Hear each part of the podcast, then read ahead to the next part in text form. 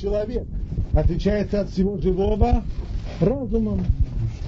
С ним связано улучшение нравов и страны, и прочие нормы и обычаи. Очень интересно, как Раби, Раби Уда Оливи определяет человека. Дается ему любопытнейшее определение. Человек – это говорящий, амидабер. Раби Уда Оливи, он не единственный здесь. Его определение истекает из перевода Ункилуса, который перевел «Вати Адам Бунефиш Хая», то, что сказано в создании человека, и стал человек душою живою, перевел Ункилус «Вават леруах мималила». Стал он духом говорящим. Вот это определение человека, говорящий. Очень интересно, а почему это определение человека? Почему не сказать человек, найти какое-нибудь другое качество, которое выделил бы его? Человек это как Руссо определял, двуногое без когтей. Разве плохо?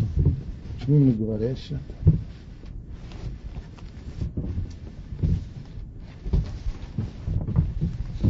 Всегда, когда мы хотим дать определение, мы выделяем такое качество, которым обладает только определяемый, и другие не определяют. Качество, которое его выделяет больше всего. Да, вот, например, двуногий у русовых было проблема, потому что птицы тоже с двумя ногами. Поэтому пришлось дать уточнение. Двуногие, но без когтей. Почему же Кудари берет говорящего? Человек действительно это уникальное существо, потому что в нем сочетаются два мира.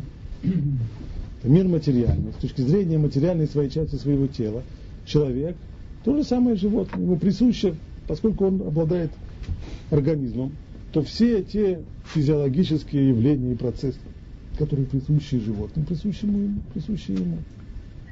В человеке есть еще и другая часть, которой у животных нет. Часть духовная, душа. Речь не идет о вот этой самой душе, о животной душе. Речь идет о высшей душе. Правда, душа, она тоже не выделяет человека из всего остального. Ибо подобного рода духовные субстанции в мире существуют тоже. Самые различные. Есть ангелы, есть э, одних только видов ангелов, счетное количество, есть э, духовные силы, есть э, и есть еще и души. А вот человек выделяется тем, что он представляет собой сосуществование души и тела вместе. Вот другого такого нет. Где проявляется вот это сосуществование души и тела? В речи. В речи. Ибо речь это то самое место, в котором мысль абсолютно нематериальная, мысль абстрактная, я не говорю про мысль, про то, что нужно купить банан и съесть его. На такую мысль даже обезьяны, не обладающие абстрактным мышлением, тоже вполне вполне-вполне способны. Любая обезьяна знает, что два банана лучше, чем один. И любая собачка знает, что если хочешь получить кусочек сахара, надо ходить на задний план. Я не об этом говорю. И люди тоже это знают. Другое дело, что люди, некоторые люди тоже, кроме этого, мало чего в жизни знают. Но человек способен и на больше. Он способен на абстрактное мышление, когда он думает о вещах совершенно не выраженных в бананах и кусках и в кусках сахара эта мысль, она абсолютно нематериальная. Это и есть проявление духовного в человеке. И вот эту мысль человек начинает обращать в конкретные, реальные, материальные рамки. Сначала он ее высказывает, затем он может ее записать, затем он может ее даже изобразить графически в виде, скажем, какого-нибудь чертежа или плана а потом уже пойти и реализовать этот план, например, построить целый дом на основании того плана, который он сделал. Теперь это будет дом из кирпичей. Так мысль, когда у него была сначала в мысли, у него был план построить дом, это была мысль абсолютно абстрактная. Мысль реализовалась сначала в речи, с помощью физических органов речи, затем в рисунке, в плане, в чертеже и, наконец, в камне и в стекле. понял, что, что мысль, э, мысль в речи становится материальной в том смысле, что речь это уже некое колебание э, волн и так далее. Некое, что, Ну, что, да, что речь, при, некое речь, конечно. что это некое- И делается это при помощи физических органов речи, конечно. Именно так. А мысль это нечто, ее же нет. Не то, что ее нет, она есть еще как есть, она абсолютно нематериальна. Ну да, Как информация. да. Да? Есть дискета, на которой написана информация. Информация есть или нет? Она есть. Так? Заложено. Она заложена. Так? Но, не значит, но не значит, что мысль это и есть дискета. На материальный носитель совершенно верно. Точно так же наши с вами мозги с серым веществом, они тоже представляют собой только материальный носитель информации, но не больше того. Мысль сама по себе нематериальна. И вот когда эта мысль превращается с помощью органов речи в колебание воздуха, в нечто уже ощутимое, вот это и есть самое человеческое проявление. Поэтому, когда человек рождается, куда его ударяют? По губам. Именно не по носу, а под носом. По губам. Так? Там, где органы речи. До того, как человек родился, написано, что он познает всю Тору. Почему? Потому что его душа пока что не ограниченная телесными рамками. Она оказывается совершенно безгранична в своем познании. Но как только человек приходит в этот мир, то он получает эту родовую травму. И эта родовая травма, это и есть способность говорить, в которой проявляется, что отныне вот эта вот абсолютно нематериальная и безграничная душа оказывается стиснута рамками сотрудничества и сожительства с материальным телом. Бывают люди, у которых такая травма очень тяжелая. Об одном из них мы читали в субботу. Кто это был? Кто это был? Моше. Моше, совершенно. Квад Пе, Квад Лашонен. Он говорит по-человечески, он говорит по-человечески не мог. Заикался или еще что-то еще у него было. Почему это происходит именно с Моше? Задает мораль этот вопрос. Как может быть так? Что величайший из всех пророков, который должен быть, а мы учили в Рамбаме, что человек может стать пророком только если он до этого становится самым развитым человеком на уровне человеческого собственного развития. Только тогда к нему приходит свыше пророчество. Как может быть так, что этот самый величайший из пророков оказывается с таким изъяном, что он даже по-человечески сказать не может? Поскольку речь – это то самое место, где встречается нематериальная душа с материальным телом, то между ними должен быть какой-то более-менее нормальный способ обмена. То есть, каким образом мысли переводятся, трансформируются в конкретную речь.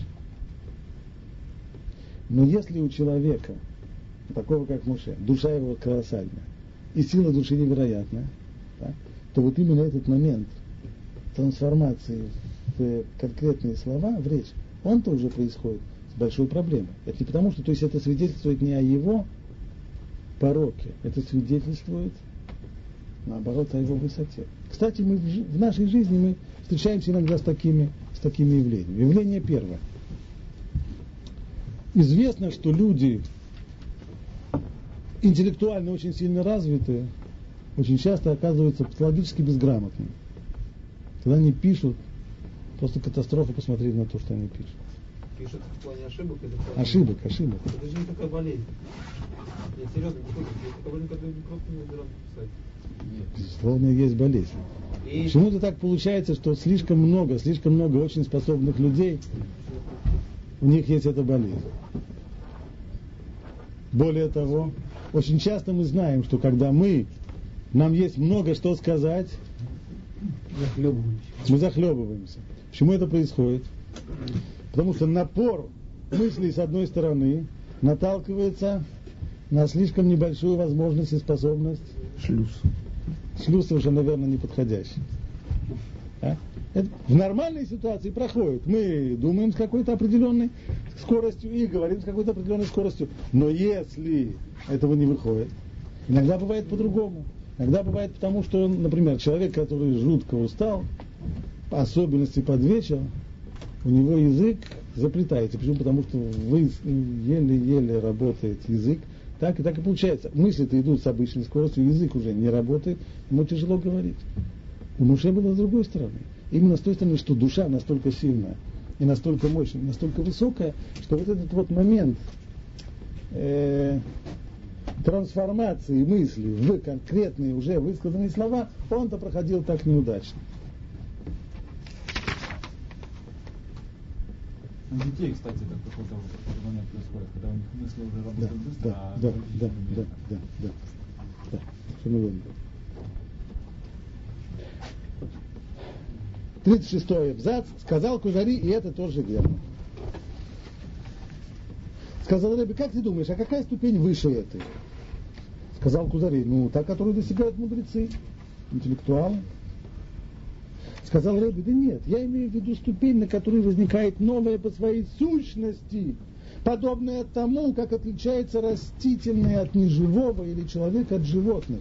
Я не спрашиваю тебя про количественное изменение. Мудрец это тот, у кого разума много. Мы сказали, что разум отличает человека от всего остального. А мудрец чем отличается от всех остальных людей? Чем ли сам разум? Только разума у него много, а у других меньше. Но это различие каче- не качественное, но количественное. А я спрашиваю качественное, чтобы был скачок не меньше того, как существует скачок от минералов к растениям, от растений к животным, от животным к говорящему. Количественные же различия носят акцидентный характер и не являются новой ступенью. То есть это может быть, может не быть. И даже если это случилось, это не значит, что здесь оказались мы на новой качественной ступени. Сказал Рэбби, ну если мы, сказал Кузари, если так, то в мире ощутимого нет ступени выше человеческой. Ну, на этом мы закончили. Ты скоро спрашиваешь про ангелов каких-нибудь? Ну ладно, ангелов там. Но если ты спрашиваешь про ангелов, если ты спрашиваешь про ощутимый мир, то в нем выше человека нет ступени, на этом кончается все развитие. Человек, он венец творения. Сказал Рэбби, но если мы увидим человека, который вступает в огонь, не повредившись, или в течение долгого времени воздерживается от пищи и не умирает от голода. Не только что он не умирает от голода, а голода, скорее всего, и не испытывает 40 дней. Но человека, которого лицо светится так, что глаза не могут выдержать света, который не болеет, не старится, но достигнув предела жизни, умирает легко, и естественно, как удаляются ко сну в предназначенный день, и час он уходит, унося с собой знания прошлого и будущего, того, что было и того, что будет. Разве подобная ступень не отличается явно от обычного человеческого состояния? Это уже не количественное изменение, это уже качественное. То есть человек 40 дней, кто-то может натренироваться так, чтобы не есть, не знаю, много-много-много дней. Но человек, который не нуждается в еде и питье и в состоянии, поэтому 40 дней, 40 ночей пробить без еды и без питья, это уже просто другое существо. Сказал Кузари, да, конечно, другое. Но это ступень божественная, ангельская, если только она существует. Я не знаю, существует ли, мне рассказал здесь очень интересные рассказы, но кто сказал, что такое вообще есть. А если оно есть, так это, это уже ангелы. А мы с тобой вроде говорили про, про что-то ощутимое, осязаемое. Сказал Рэби, я описал тебе некоторые черты нашего пророка, истинность которого не подлежит сомнению. Благодаря ему народ убедился, что Бог связал себя с ними, что он руководит ими по своей воле в соответствии с их преданностью или непов- или неповиновением. Пророк открыл им тайны вещей и сообщил им о сотворении мира, о происхождении людей, живших до потопа, как следовали поколения от Адама и потопа, как произошли 70 народов Ше, от Шема, Хама и Ефета, и разделились языки. Как люди расселялись, как появились ремесла, возникли государства. Он открыл им возраст мира от Адама и до наших дней. Здесь в одном абзаце заканчивается предыдущая тема и сразу переходит на новую тему. Поэтому остановимся здесь. Какой же ответ? Мы все начали с вопроса о том, почему Тора дана только еврейскому народу. Тора обязывает тех, кто были в Египте. Верно. Но если так, то только еврейский народ, остальных она не. Сказал Кузари, да, действительно, но это нехорошо. Нет, отвечает Кузари, ничего нехорошего здесь нету. Какой же конечный ответ? Почему в этом ничего, конечно, ничего такого нету? Почему в этом нет ничего плохого? М? В том, что Тора обязывает только еврейский народ, а другие народы она не обязывает. Какой же ответ на этот вопрос? Почему это действительно так? То есть как это понять и как это принять? Почему это так мы знаем? Поскольку Тора обязывает тех, кто вышли из Египта. Кто из Египта не вышел, она его не обязывает. Ну, еще вопрос, а к чему она обязана? К чему? А это мы будем еще учить. Там есть Потому что 613 Бог обязательств. заключил завет с Авраамом. Не, не, к чему лучше, обязует, тех, кто не вышел? К чему? Нет, она обязует их, это верно, но Кузари на это не останавливается. Ты абсолютно прав. Если бы, если, вот, если бы я оказался на, на месте нашего героя, то на ответ, то на вопрос хазарского царя я бы сказал действительно так. То, что вы говорите, это верно. Тора действительно обязывает евреев, которые вышли из Египта, исполнять 613 заповедей, но и остальных она тоже обязывает. Только меньше заповедей, 7, но она их тоже обязывает. И тоже почему? Не потому, что Бог создал небо и землю, а потому, что евреи вышли из Египта. И там они получили 613 заповедей для себя и 7 для всего человечества. Совершенно верно. Но обязывают их не те, которые были даны до этого, обязывают их тех, которые были даны на Синай. Это очень важная вещь. Именно так. То, что с тех пор, как произошел, произошло откровение на Синае, то, что обязывает народы мира, это не, не традиция предков со времен э, Адама, Ноаха и так далее, и так далее. Это все прошло. С того момента, как было Синайское откровение, началось, началась новая жизнь. И эти заповеди, они, безусловно, в момент вот именно обязанности и обязательства возникшего, это обязанность только Синая. А до этого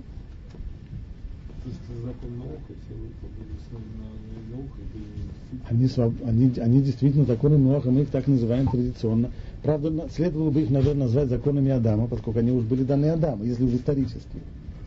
Правда, от потомков Адама никого не осталось, кроме потомков Ноаха, поэтому мы их поменяли на имя заповеди Ноаха. Но не потому, что именно принадлежность к Ноаху, она и обязывает человека этим законом.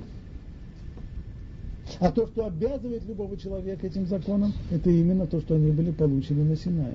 Вместе. 613 заповедей для евреев, 7 для всех остальных. А как остальные народ участвуют?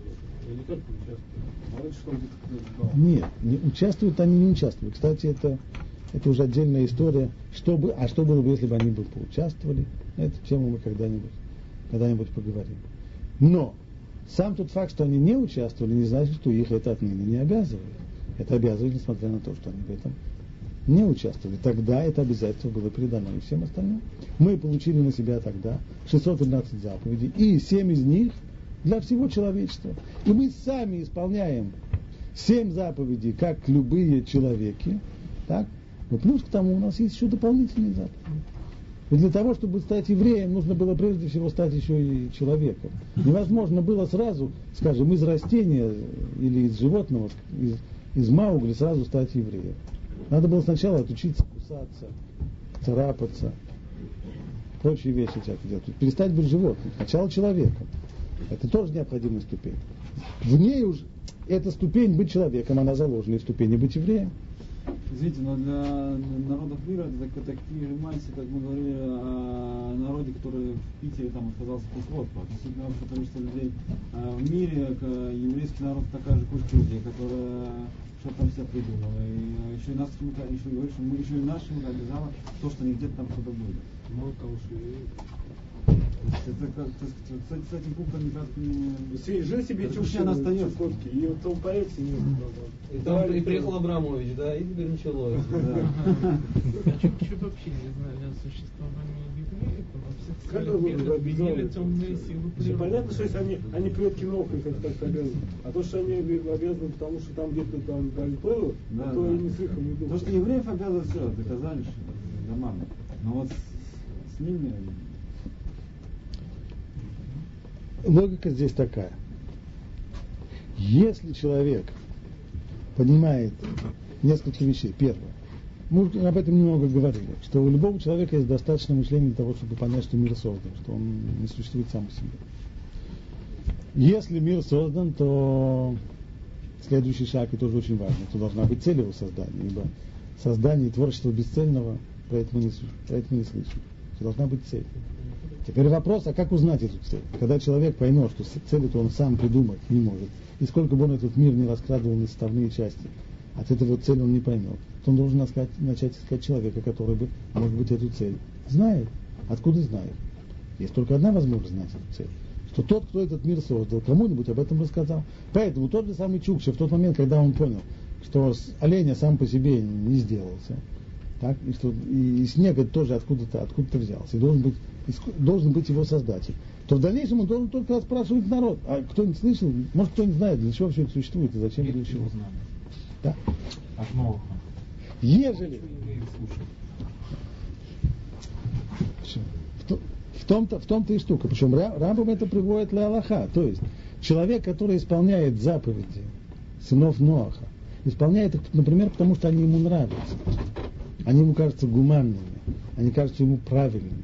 То есть он решил так делать на основе своего разумного заключения. Такой человек не называется, не относится к хасидею мотаулам, к праведникам народов мира. Эла хох хахмеем. А кому он относится? К мудрецам. Это мудрый человек. Браво, додумался, сам понял. Может быть, стоит ему дать даже Нобелевскую премию. Или что-нибудь более, более скромное. Но для того, чтобы быть хасидею мотавлам, праведниками, он должен принять эти заповеди как исходящие от Синая, потому что Всевышний их дал. Ибо если это я задодумался, я такой умный, что я понял, что нельзя убивать, красть и, и, и развратничать, тогда я во главе угла. Тогда самое главное это я. Я такой умный. Я настолько умный и хороший, что я даже вот так вот считаю. Тогда таких никогда не было. Даже в Москве есть так. Их всегда мало, я согласен. Нельзя сказать, что никогда не было. Понял? По крайней мере, правильный путь его здесь это принять именно, что так Всевышний сказал. А нет, Всевышний сказал, пока нет Синая. Потому что где Всевышний сказал? Сынам Ноха, да, после потопа. Сынам Ноха. Поскольку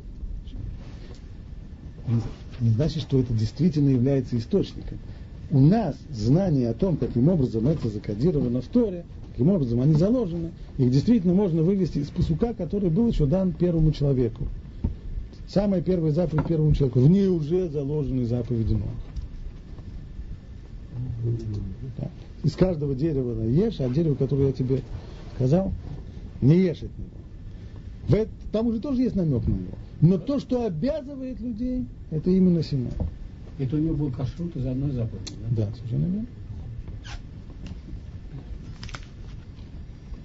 Так что могут они знать и по традиции, могут они знать еще откуда-нибудь слышать, но обязывающий момент это то, что Всевышний открылся на Синае и повелел всем. Евреям повелел 613 заповедей, а не евреям 7. Но это мой ответ хазарскому царю. А Рэби дает другой ответ. Почему же на самом деле Тора обязывает, Тора, о которой ты говоришь, она обязывает только евреев, а это вроде как нехорошо. Ответ Дело в том, что евреи это не просто один из различных народов, которые существуют. Нет. Народ пророков. Это новая формация, которая стоит над человеческим. Надчеловеческая формация, как ее правильно назвали, это народ пророков. Это Израиль. Чем он отличается от других? Не тем, что он лучше. Тем, что у него пророческий дар был. Каждый хотел. Пророческий дар. Так как потом пророк. Поэтому он приводит ему именно качество пророка. Моше Пророки не только евреи. А кто еще? Белям. Белям. Специально. Так вот, Белям, как говорят наши мудрецы, ежели кому уже дали пророчество одному нееврею для того, чтобы потом, в дальнейшем, не сказали народы мира, если бы у нас были пророки, как у евреев, мы бы тогда такое сделали. Пожалуйста, вот вам пророк, что вы сделали? Или что он сделал в качестве пророка? Один был для чего был? Именно в качестве исключения, которое подтверждает правила. Для того, чтобы не сказали. Но по природе своей пророчество, мы будем об этом говорить более подробно, пророчество это явление, которое присуще только еврейскому народу. И оно-то делает его надчеловеческим, а не что-нибудь другое. Поэтому Тора дана именно тем людям, которые имеют эту способность быть пророками Тем людям, которые не имеют способности быть пророком, она не дана. В чем дело. Это верно. Но это не значит, что если сейчас нет пророков, то еврей сейчас не способен быть пророком. Он и сегодня способен был бы пророком, если бы. Но как, но как человек, носящий этот потенциал, можно было бы спросить, а когда были пророки, а что, все были пророки? Не все. Вовсе не все. Но каждый был на это способен. Получается так, что Биламу был дан дар, а он извратил до такого состояния, что смог ощущать только тогда, когда он гневается, получается так? Нет, как раз то, что он ощущал, когда он гневается, это не было само пророчество, это его оккультные науки. Это, но все-таки момент пророчества у него был. Но не вот это умение, не, не, не это умение уловить. У него было выше этого. Нет, Среди... имею в виду, что он просто извратил это вот до извратил это да просто. Да, да, да, да, да, да, да, да. То есть настолько пренебрежительно к нему относился, что он стал заниматься тем, что он выискивает эти моменты. Ну и кроме того, еще немножечко заработка тоже. На семью, на детей. а можем Не этого. там написать вот в этой э, иерархии, там у нас Да. говорящий это как бы Человек, су- да. существительное в форме какого-то прилагательного. Да. Выше можно написать пророчащий, и будет очень корректно, по-моему. Да. Ну, чтобы мы не сказали, что только те, которые достигли пророчества реально, только они являются этой надчеловеческой формацией. Именно поэтому мы и говорим Израиль. То есть, то есть, любой, который носит в себе этот потенциал и может стать пророком. Даже если он этот потенциал в себе совсем не использовал. Он не перестает быть таким, как он есть. Точно так же, как человек. Например, человек, который не научился говорить. Маугли. Жил все время в лесу, бегал на четвереньках, кусался, царапался и вообще был примерным охотником. Но он волком он-то не был. Человеком он был, хотя говорить не научился и не использовал эту свою способность. Но все-таки он человек. Точно так же еврей. Так? Он вообще не знает, что он еврей, он думает, что он, я не знаю, кто угодно, он, он никогда не, не, не использовал ничего, ничего. Но в себе этот потенциал несет. Откуда он взялся, этот потенциал, и почему так вышло, это уже другой разговор. Почему так получилось, что евреи несут в себе этот потенциал, а остальные нет. Здесь Рабидаули Оливи на этом не останавливается. Он будет говорить об этом ниже, но мы затронем этот вопрос, когда вообще будем э, обсуждать вопрос избранности еврейского народа и будем сталкивать различные мнения и различные подходы, в том числе и подход Рабиуда Оливи. Здесь только ему нужно было это для того, чтобы ответить на вопрос, почему же Тора дана только одному народу. Не потому, что есть такая протекция, что Всевышний один народ любит чем больше, чем другие народы. Причина другая, потому что это не один из народов. Он совершенно другой. Он над всеми. Чем он над всеми? Тем, что он будет способен на пророчество. Как это получилось, это уже другой разговор. Окей. Тогда нужно получается лучше. Это еще как, это еще как посмотреть. Все равно. Здесь это само собой напрашивается. Шеор. То, давайте выйдем, потому что дается лучше. сидеть Конечно, толкование здесь. Язык Эвела, поэтому Ивой. Я тебе задал э, такое обоснование. Нас праздник.